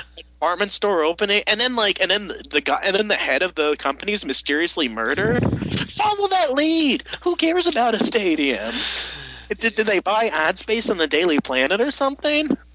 I mean, it, it's for convenience of plot. I get it. Well, I yeah, get it yeah. but I, I, I just find it funny in a in a modern day context. Uh, page four. Uh, yes, Lois. Clark should go punch the guy because resorting to physical violence is always the first course of action. Pages five and six. Um, just more comments here about uh, Superman's movements because he's clearly not flying at all. I mean, he's leaping around. He's bouncing off the the uh, the flagpole to, to propel himself through the air. It's very cool to see that, but it's interesting in light of the earlier stories from the issue where he was very much flying. Um, page nine, we've got more naming issues. Uh, the, the the mayor's name is Mayor. Mr. I'm sorry. His name is Mr. Mayor. No, I thought they gave him a name. Mayor. Oh, I, I don't know. I didn't. I, I missed Oh yeah, it. yeah, yeah. Page page nine at the top. They call him Mayor Hanson, but in a previous story they introduced Mayor Carlisle. which was so maybe his name is Hanson Carlisle, going by the rule we established earlier. I don't know. I would just assume that it's a different mayor because mayors switch. Yeah, yeah, it could be. Uh, page thirteen. And this guy obviously won't be mayor by the end of the after this issue. Right. Oh, that reminds me. Grafting. Grafting is like getting money illegally, like through ex- like using your power to um, extort money from people. That's what that's what grafting is. Uh, but page thirteen, I thought this was kind of a cool moment uh, with with Clark or Superman giving Lois a blood transfusion. What I found interesting was that it says his blood conforms to all four types. Now, given that Superman is an alien, he shouldn't be able to give blood to Lois, but I've speculated on some recent episodes that I wondered if Siegel didn't see Kryptonians as being physically no different than Earth people, just just more evolved. And if that's true, then I think they'd be able to give blood. I mean, it doesn't explain how the blood would conform to all known blood types, which is ridiculous. But in the context of the story, you know, evolution can make a man able to shrug off cannon fire. So I can, I guess, I can buy the blood thing too. But Well, I think that that was the original explanation for Kryptonians was that they were just more evolved than humans. right, hmm Like I I seem to remember that being the thing um, that they said in either the newspaper strip or Superman or Action Comics one. right, they they've used that explanation, and then they've also introduced the idea that Krypton was a larger planet than yeah, the gravity difference. Yeah, uh, but either way, it's it's a I think a, an interesting moment in Superman's history.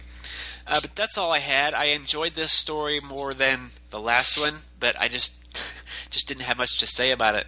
Um, it wasn't a bad story. You know, we we had good action and an actual story, and and the mission was very fitting. Again, like the last one you synopsized, with Superman as champion of the oppressed.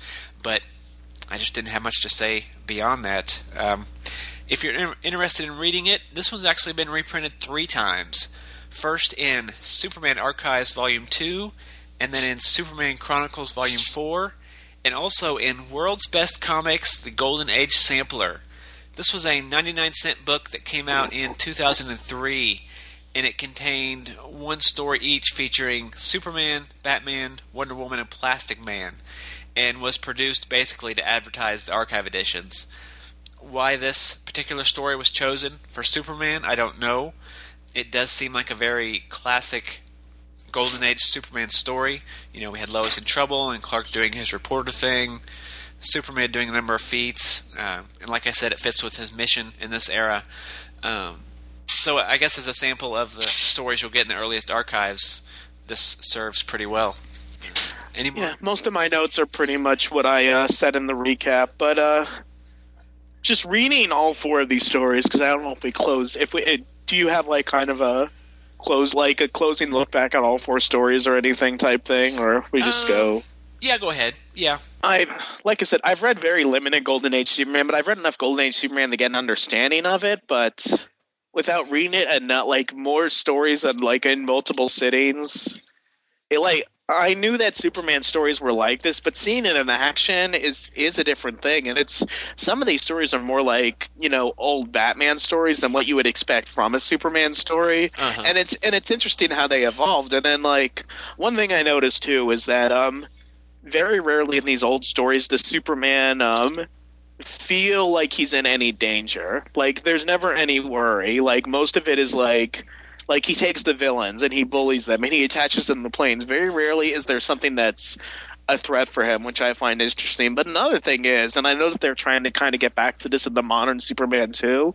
This is very much like like this whole social crusader thing with all the Occupy Wall Street and the disappearing of the middle class and the and the ninety nine percent stuff going on today. Like a lot of this stuff is really relevant. And if DC Comics found a way to play up the current Superman as kind of the social crusader, but without doing it in a way to come off as an obnoxious Occupy Wall Street knockoff, Yeah. It, it, it, I think it would help for a lot of people who have this modern day perception of Superman as someone who's dated and behind the times and uninteresting. Because this is actually some interesting stuff. I mean, my the only thing that I that I think is missing from some of these stories, like, is um, like I said, there's no threat for Superman. He you, you never feel like he's in any danger except for when the guy falls down the stairs. Yeah, and we have we have had a story or two where there has been some threat to Superman. If you go back and read the first Luthor story from Action Comics number, I think it was the first Luthor story from Action Comics number twenty three. That one we had Luthor menacing Superman with this like uh, I forget what what the ray was called, but some kind of giant ray. But you're right, there there isn't a lot of threat to Superman in these early stories. It's mostly just him going around and, and dealing with thugs and racketeers. Mm-hmm. yeah. Other features and ads in the book, we have, like all the Superman issues to this point, a, a really great frontispiece. The art is by Paul Cassidy, and it shows an image of Superman running towards the reader. Above him, we see the, the Superman logo and credit to Jerry Siegel and Joe Shuster, of course. And a banner below touts that he is America's greatest adventure strip character. And surrounding that image are, are a half dozen other images showing, you know, Superman doing super feats, including stopping two trains, uh, crashing through a roof, and throwing an elephant. Because throwing elephants is something that Superman should do, I guess. Uh, we also have the, the Big Six ad that we've seen before, as well as a half page ad for Batman number two, and another, for All Star Comics and Mutt and Jeff. There's a full page ad for Action Comics featuring, quote, Superman and a raft of other headline adventures every month. And there is the half page radio ad, which we've seen before. We also have a really great looking feature on Super Strength that was illustrated by Jack Burnley, which explains why it looks so good.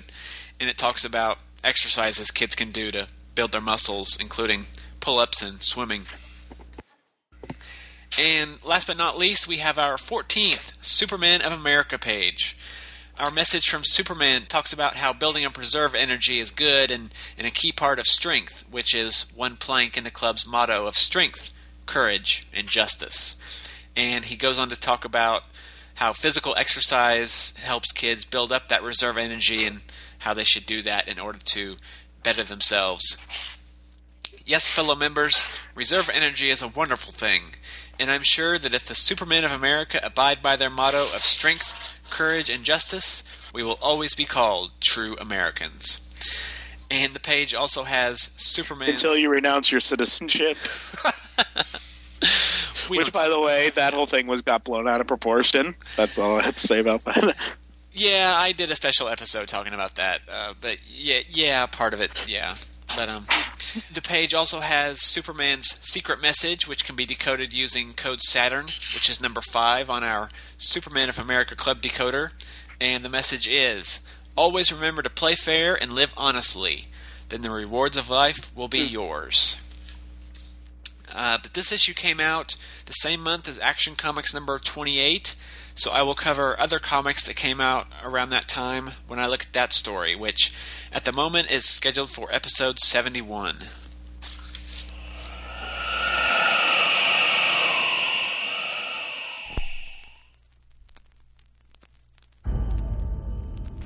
December 7th, Earth 2. 1941. A world very much like our own, yet slightly different. A date which will live in infamy. A world at war. The United States of America was suddenly and deliberately attacked by naval and air forces of the Empire of Japan.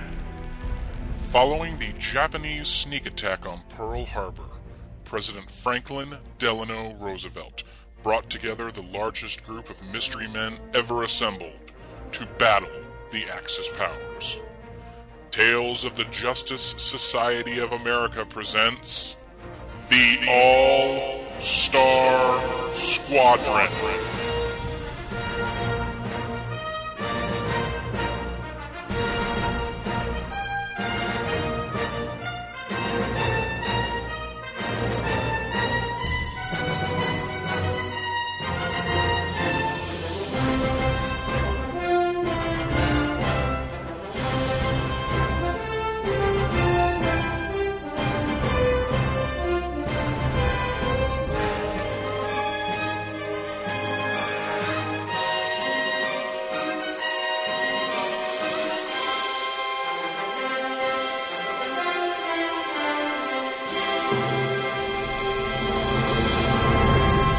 The Tales of the Justice Society of America, every Friday at twotruefreaks.libsyn.com.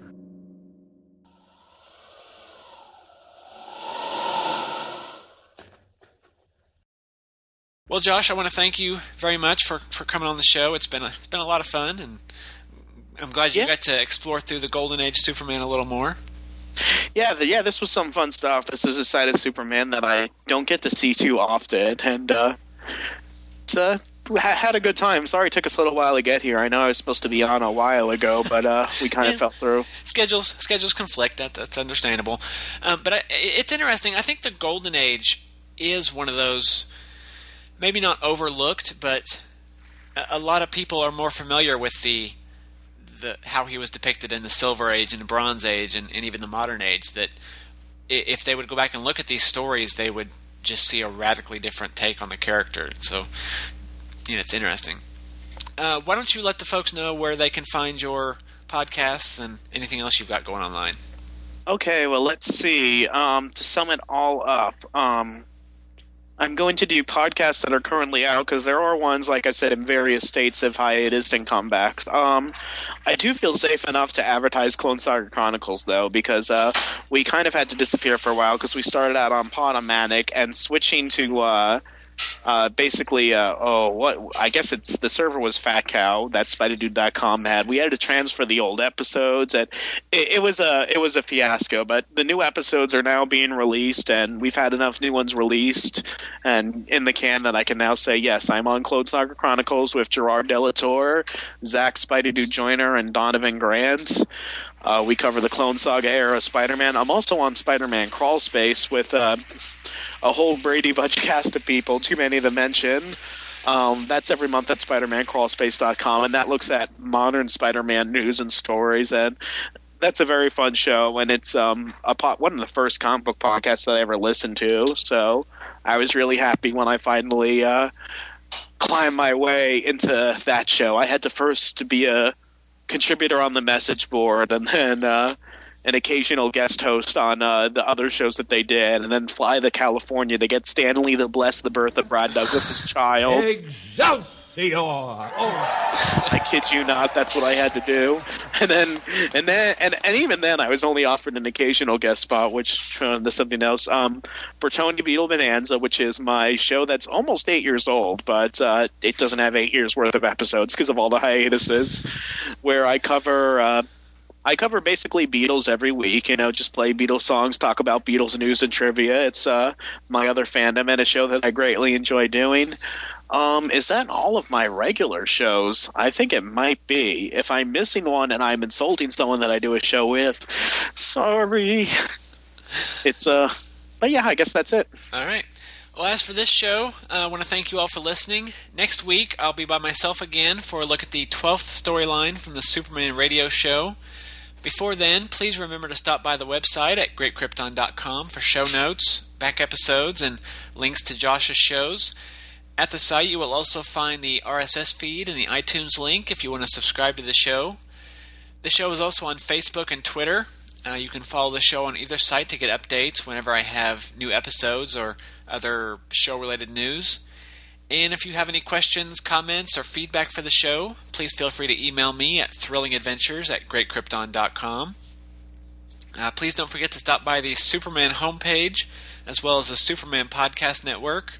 Whenever I have a new episode out of the show, notices are posted on both sites, and you'll find all sorts of other Superman content in between.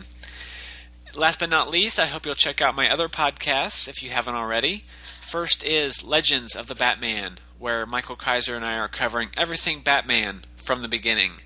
We are just an episode or, so away from uh, finishing up our coverage of 1940, and then we'll start on 1941, which, if it's anywhere uh, as big as 1940, you definitely want to get on board now. And then there is Green Lantern's Light, where J. David Weeder, Jeffrey Taylor, and I are looking at Green Lantern comics. And we're actually heading into a really exciting time on that show as well as we barrel headfirst into Crisis in Infinite Earths and beyond. So please check it out. As always, Superman was created by Jerry Siegel and Joe Shuster and is copyright DC Comics. Josh, thank you again. Oh, no problem. Thank you for having me on. And to the rest of you, thanks for listening to the thrilling adventures of Superman, and I will talk to you later. Goodbye. I don't know if that's your theme song, but it makes me think of Golden Age Superman, and I imagine it at the end of every Golden Age story. Do, do, do, do, do, do, do.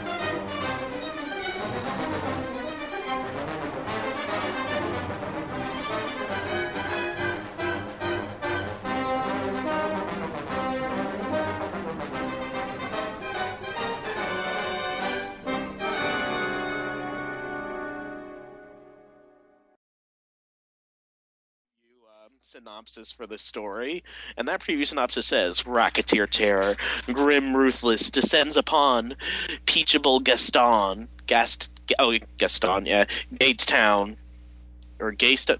How are we pronouncing this? I think it's Gateston. Okay. Yeah. Upon upon Peachable Gateston, beating, bombing, face businessmen who refuse to be intimidated by evil brute Bashby into setting up barges. The foe of all into setting. Oh, in man, eh, they, they need to stop going off. For, okay, let me let me read that last sentence again. Men who were. Do you have a blooper reel in this show? I can make one. Yeah. Okay, there you go. Hello, blooper reel. Men who refuse to be intimidated by evil brute Bashby into this setup barges the foe of all injustice, Superman.